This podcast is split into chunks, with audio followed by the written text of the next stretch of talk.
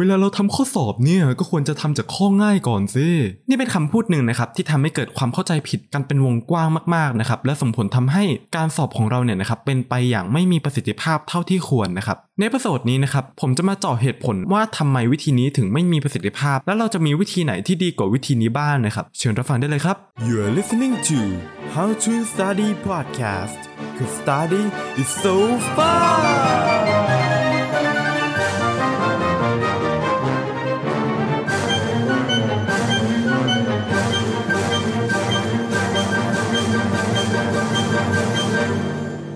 สวัสดีคุณผู้ฟังทุกท่านนะครับ ยินดีต้อนรับเข้าสู่ How to Study Podcast กับผมโนเบิลนรเศษนะฮะ เวลาเราทำข้อสอบเนี่ยนะครับ เราควรจะเริ่มทำจากข้อที่ง่ายก่อนนะครับ แล้วค่อยไล่ไปข้อที่ยาก ประโยคนี้เนี่ยนะครับ เป็นประโยคที่อาจทำให้คุณทำข้อสอบได้คะแนนไม่ดีก็เป็นไปได้นะครับ เรามาดูกันดีกว่าว่าทำไมนะครับ ก่อนอื่นที่เราจะไปหาเหตุผลกันเนี่ยนะครับ ผมอยากให้คุณผู้ฟังรู้จักกับสิ่งที่เรียกว่า thinking mode นะครับ หรือว่ารูปแบบของวิธีคิดในสมองของเรานั่นเองนะครับ thinking mode นี้นะครับ จะแบ่งออกเป็น 2 อันนะครับ อันแรกคือ focus mode และอันที่ 2 คือ diffuse mode นะครับ มันต่างกันยังไงนะครับ เราลองนึกภาพว่าหากว่าเราได้เรียนมาแล้วนะครับ ว่าโจทย์คณิตศาสตร์ข้อนี้เนี่ยนะครับ แก้ยังไงนะฮะ แล้วโจทย์นั้นเนี่ย ได้มีการเปลี่ยนตัวเลขในภายหลังในข้อสอบเนี่ย สิ่งที่เกิดขึ้นคือเราใช้เวลาไม่กี่นาทีในการแก้โจทย์นั้น หรืออาจจะไม่ถึงนาทีหนึ่งด้วยซ้ำไปถูกต้องไหมครับ เพราะเรารู้อยู่แล้วว่าเราจะสามารถแก้มันได้ยังไงนะครับ ในทางกลับกันนะครับ ถ้าเกิดสมมติเราไปเจอโจทย์ที่ยากนะครับ เราอาจจะไม่สามารถคิดคำตอบได้นะครับ แม้ว่าเราจะนั่งอยู่ตรงนั้น เราก็นั่งคิดเป็นชั่วโมงเองก็ตามนะครับ แต่เมื่อเราลุกขึ้นนะครับ อาจจะไปดื่มน้ำนะครับ ไป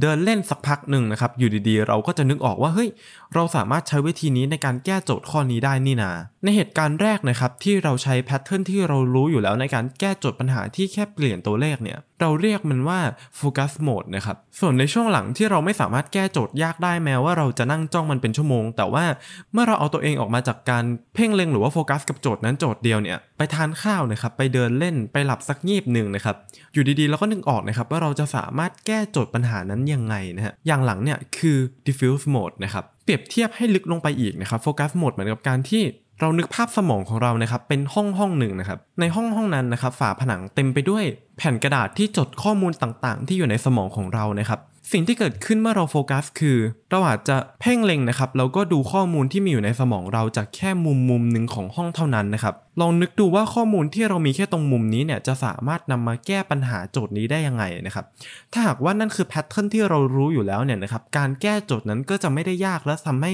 เราสามารถแก้มันได้อย่างรวดเร็ว ในทางกับการหากว่ามุมนั้นเนี่ยนะครับหรือว่าส่วนของห้องที่เปรียบเหมือนสมองของเราเนี่ยนะครับ ไม่ได้มีแพทเทิร์นในการแก้คำตอบนั้น สิ่งที่เกิดขึ้นคือเราจะไม่สามารถแก้ปัญหานั้นได้ครับแต่เมื่อเราเอาตัวเองออกมานะครับ เหมือนกับว่าเราเดินไปทั่วห้องนะครับ เหมือนกับ diffuse mode นะครับ เราไปดูตรงมุมนี้ทีนะครับ ไปดูตรงมุมนั้นทีนะฮะ ถ้าเกิดว่าเป็นห้องที่เป็นลูกบาศก์เนี่ย ก็จะมีทั้งหมด 4 มุมถูกต้องไหมครับ รวมไปถึงผนังอีก 4 ด้านนะครับ ที่เราจะสามารถ เดินไปเดินมานะครับเราก็หยิบตรงนู้นมาเชื่อมกับตรงนี้ทีนะครับหยิบเนื้อหาที่มีอยู่ตรงนี้ไปเชื่อมกับตรงนู้นนะครับในช่วงเวลาที่เราไม่ได้โฟกัสกับอะไรบางอย่างเพียงอย่างเดียวเนี่ยนะครับสมองเราจะเกิดการ diffuse นะครับและทำให้มันเกิด pattern ใหม่ๆ ในการแก้ปัญหาที่เราไม่สามารถหาคำตอบได้ก่อนหน้านั้นนะครับหากว่าเรานั่งเรียนเลคเชอร์เนี่ยนะครับตอนที่เราเนี่ยพยายามดูดซับข้อมูลที่ออกมาจากปากของอาจารย์นะครับหรือว่าออกมาจากสไลด์เนี่ยเราจะเรียกโหมดนั้นว่าโฟกัสนะครับส่วนโหมดที่พอเราเก็บหนังสือออกจากห้องนั้นแล้วนะครับเราอาจจะทวนเสร็จเรียบร้อยแล้วนะฮะเราไปทานข้าว เราปล่อยความคิดเราให้ฟุ้งนะครับ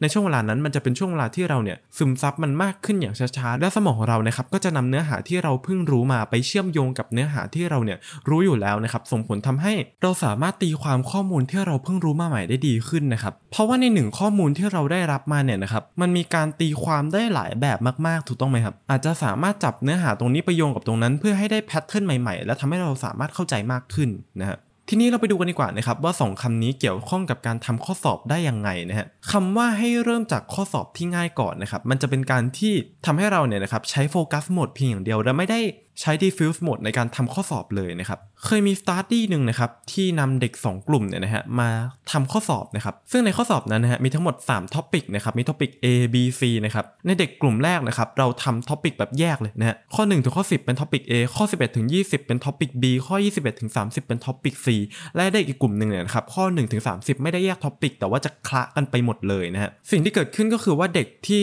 ทำ topic A B C เนี่ยนะครับที่แยกกัน สามารถทำคะแนนได้ดีกว่านะครับ ในขณะที่เด็กอีกกลุ่มหนึ่งทำคะแนนได้แย่กว่า แต่เด็กที่ทำข้อสอบแบบ shuffle เนี่ยนะครับหรือว่าแบบที่คละกันทั้งหมดเนี่ย ในครั้งต่อๆไปเขาจะสามารถทำข้อสอบได้ดีขึ้น เพราะมันเกิดการเชื่อมโยงใหม่ๆ เกิด pattern ใหม่ๆขึ้นนะครับ อันนี้ผมไม่ได้จะสื่อว่าการที่สลับโฟกัสโหมดกับ diffuse โหมดไปมาจะทำให้เราทำข้อสอบได้แย่ลงนะครับ แต่ก็เป็นอีกหนึ่งวิธีนะครับที่เราเนี่ยควรจะนำไปใช้เวลาเราทำ mock exam นะครับ mock exam ของเราควรจะ shuffle รวมทุกบทนะครับในตอนที่เราเนี่ยได้ตะลุยโจทย์แยกบทไปแล้วนะครับ ในช่วงเวลานั้นเราจะเกิดความเชื่อมโยงในเนื้อหานั้นๆมากขึ้นนะครับ ชีวะมี 20 บท ฟิสิกส์มี 20 บท จะจำยังไงให้หมด การทำ mock exam แบบ shuffle หัวข้อเนี่ยจะช่วยได้เยอะเลยครับ ทีนี้เรามาดูวิธีการหรือว่า how to กันเลยดีกว่านะครับ ข้อแรกนะครับเราสแกนข้อสอบนะครับ2-3 นาทีนะครับดูว่าข้อไหนยากข้อไหนง่ายอย่างรวดเร็วนะครับ จากนั้นให้เราเริ่มทำข้อที่ยากก่อนนะครับ เมื่อเราเริ่มทำข้อที่ยากก่อนนะครับ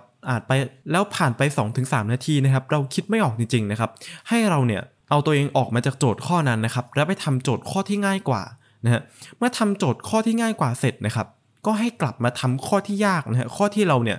ทำค้างไว้ก่อนหน้านั้นนะครับใน process นี้นะครับก็จะช่วยทำให้เราเนี่ยใช้ diffuse mode นะครับในระหว่างที่เราแก้โจทย์ง่าย เราใช้ focus mode ถูกต้องไหมครับ แต่ว่า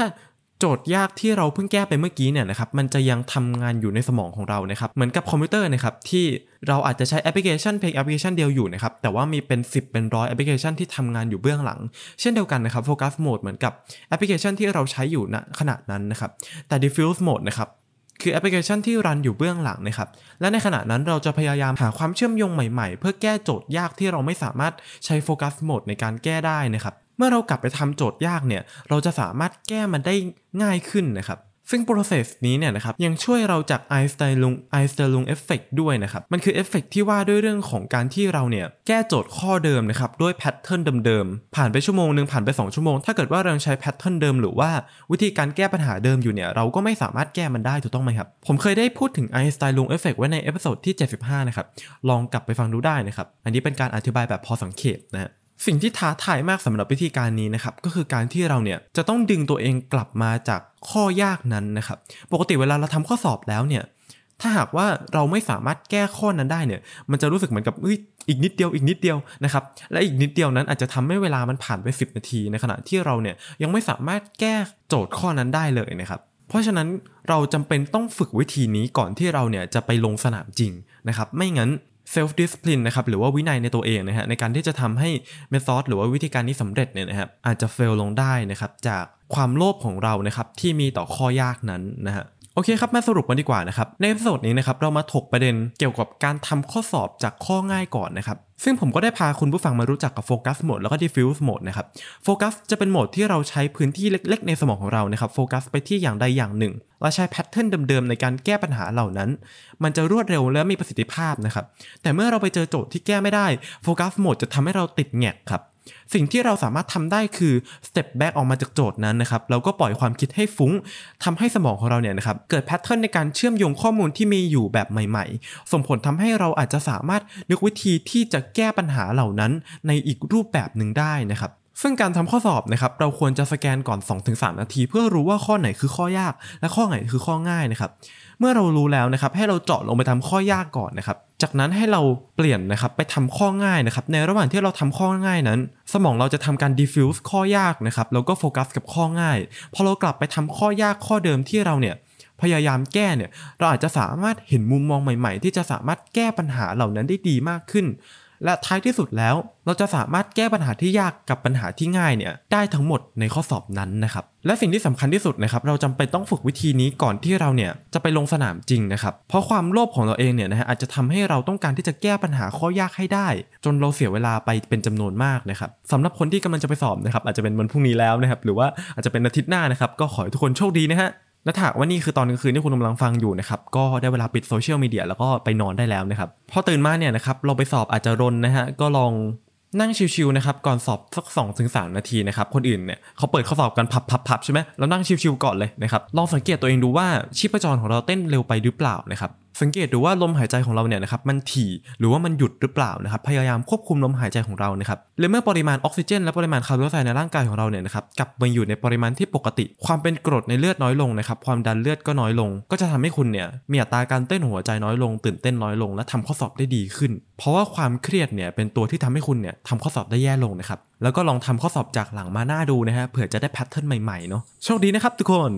โอเคนะครับสำหรับ episode นี้ก็ต้องขอตัวลากันไปก่อนนะครับ เจอกันใหม่ใน episode หน้าทุกวันอังคารและทุก streaming platform ที่ฟังพอดแคสต์นะครับ เจอกัน